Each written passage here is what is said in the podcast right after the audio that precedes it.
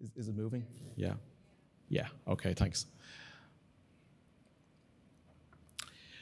Okay, uh, it is a truism that national education systems and the various actors within them generally seek to achieve a balance between serving local needs and maintaining their own cultural identities and looking outward and embracing international cross cultural engagement. This is particularly evident in higher education, where universities and other HEIs participate. In academic and research networks, student and faculty exchange programs, the recruitment of international learners, the delivery of joint programs with international partners, and other forms of transnational educational activity. It is not always appreciated that internationalism also permeates education policy making and percolates through the government departments and agencies responsible for its development and implementation. QQI is no exception to this. The 10th anniversary of the organisation is a timely opportunity to reflect and take stock of its international engagement and to consider its future trajectory. The importance of the international dimension to QQI's work was recognised in the legislation that established the agency in 2012. QQI's statutory functions include a requirement to cooperate with international bodies on qualifications and quality assurance policies and their implementation, QQI is also obliged to inform itself of practices outside the state in respect of matters relevant to its statutory functions. On foot of these functions, QQI has a long established network of connections in Europe and further afield, and a strong expertise and policy related to its core functions. These are valued by national and international stakeholders alike.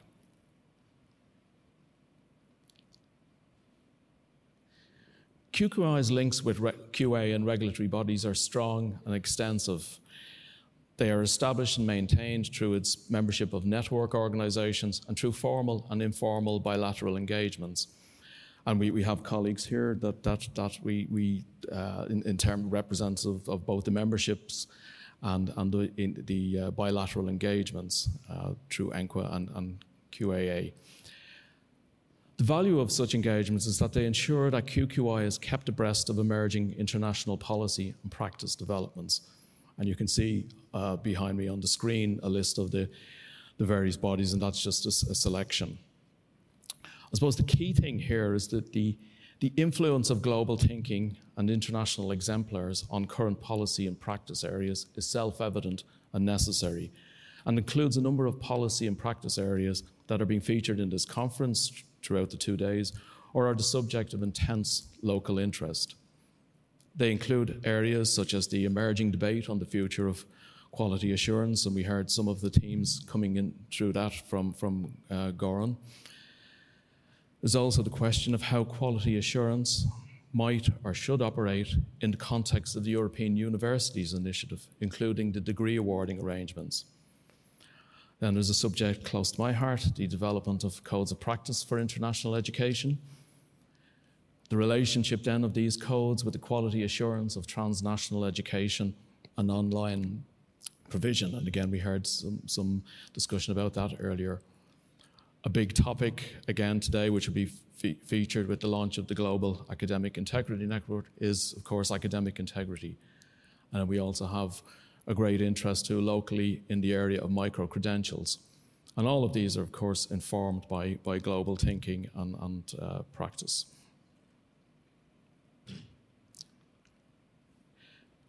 Mention of micro credentials and QQI's interest in international practice in this area reminds us that QQI is the National Qualifications Authority, as well as being the National Quality Assurance Agency for Tertiary Education. In terms of qualifications, QQI has the roles of maintaining Ireland's national framework of qualifications and facilitating the recognition of international awards in Ireland and the recognition of international, uh, sorry, of Irish awards internationally. Like its engagements on quality assurance, these two have a very pronounced international dimension. In terms of the NFQ, a key QQI international engagement, engagement over the past decade is, has been its continued support for and participation in the development of the regional or meta qualifications frameworks. These, of course, are supranational processes that encourage and strengthen the level to level articulation of national qualification systems or national frameworks. Europe has led the way with two well established regional qualifications frameworks, which share the aim of supporting lifelong learning and skills mobility by improving the transparency, comparability, and portability of qualifications. And Ian, of course, has, has alluded to the, the, the, fact that these instruments are still there and still operating, and you know, we need to continue to make use of them. The two European frameworks are, of course, the Framework for Qualifications of the European Higher Education Area and the European Qualifications Framework for Lifelong Learning. Work on the maintenance and practical application of these regional frameworks is ongoing, and QQI remains an active player in this work at the European level. For example, QQI is the designated national contact point for the EQF and represents Ireland on the EQF advisory group, which guides and monitors implementation of the revised EQF recommendation of 2017.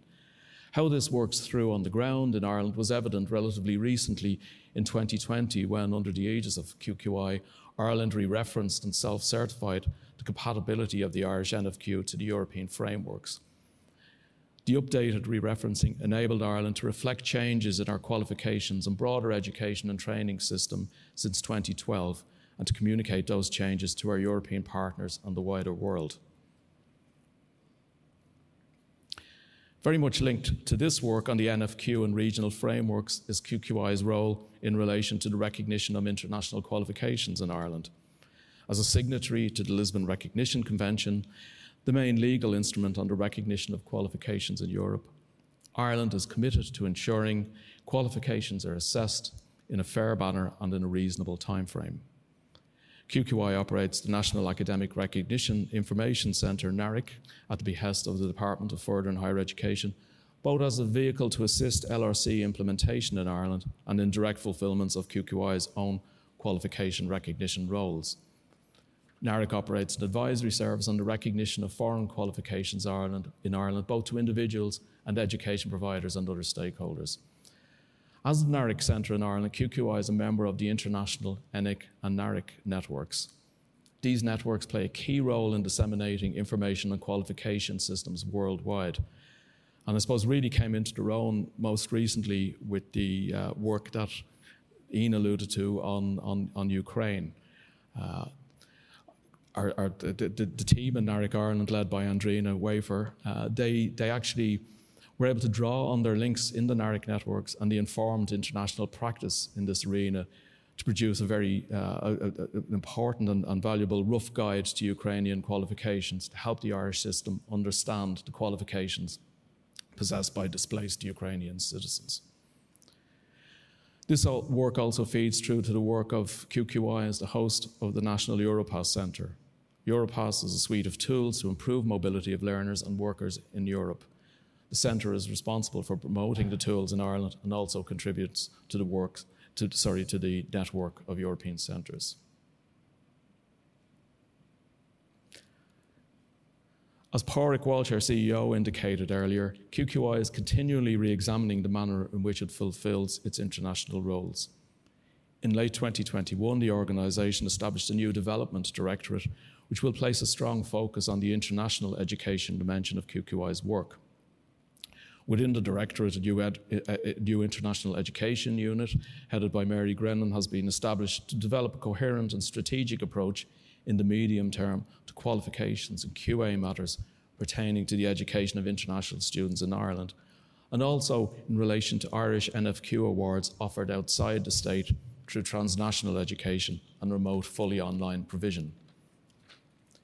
In the short term, the overriding focus of the unit will be on the development and implementation of the international education mark for the English language education and higher, higher education sectors.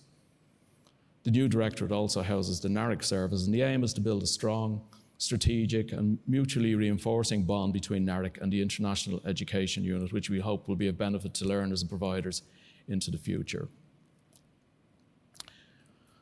The IEM, this is the major new initiative that you will see from the International Education Unit in the upcoming period and throughout 2023. The aim of the IEM is to promote public confidence nationally and internationally in the quality of English language education and higher education in Ireland through ensuring that international learners enrolled in HE and ELE programs are protected and receive a quality and consistent learning experience. The IEM is part of a suite of enhanced or new quality assurance and regulatory measures introduced in new legislation in 2019. Um, and we have a poster on the IEM out in the lobby. It'll be there for the next two days. So uh, Mary and, and, colleagues from the International Education Unit and uh, hopefully myself as well, we'll be, we'll be there if anyone wants to field questions on it. The development implement and implementation of the IEM is now proceeding at some pace. A suite of new policy documents, including codes of practice for ELE and HE providers, will go out for public consultation before the end of this month. And we would appeal to our partners to provide feedback to us during the consultation to ensure that the policies and codes are effective and fit for purpose. Parallel work on branding for the IEM is also underway, the emerging concept, concept for the brand centers around the idea of trust, and more specifically, the idea of the trusted education provider. This is still very much work in progress. A marketing company is working on the logo as we speak, and we have to uh, test further test the, the, the, the, term there. But Trusted Ireland isn't a, a, a concept that we were working with. We are also collaborating with Enterprise Ireland to ensure that coherence with the Education in Ireland brand is, is, is, is, is, is in evidence and to consider how best to promote the two brands in tandem in the future. We'll be back to you to consult and provide more information on the IEM brand as the concept and design are further developed. All going well, we aim to open the IEM application portal for providers in late quarter one or early quarter two 2023 and to authorise the use of the IEM by providers before the end of next year. In conclusion, then, I would like to reiterate the fact that the international dimension of QQI's functions has been an integral part of their development over the past decade.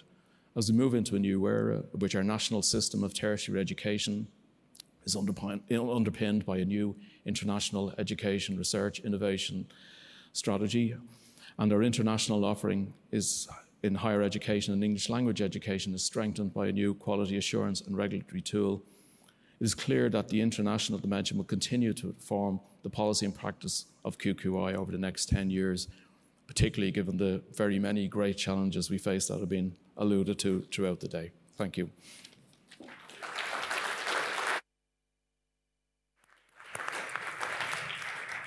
Thank you. Thank you all. We've had wonderful speakers. Unfortunately, we don't have time to ask them questions. What I'm going to do is reflect on some of the wonderful questions that have come in and then shortly you're going to be um, uh, left to lunch and you can seek them out or talk among yourselves. So, one of the questions had to do with uh, inclusivity in international higher education for students with disadvantages or disabilities. And I think that's a topic that works well around the world. Um, another is a plea for some common definitions um, that will help international agencies work together. And if you start that, um, please include the US because we could benefit from having those common definitions as well. Um, a, a, third good question, and there are many more, is whether COVID 19 was an opportunity for innovation in international education. And finally, um, a question I'd like to hear an answer to, too, and I will seek him out, Ian, at lunch.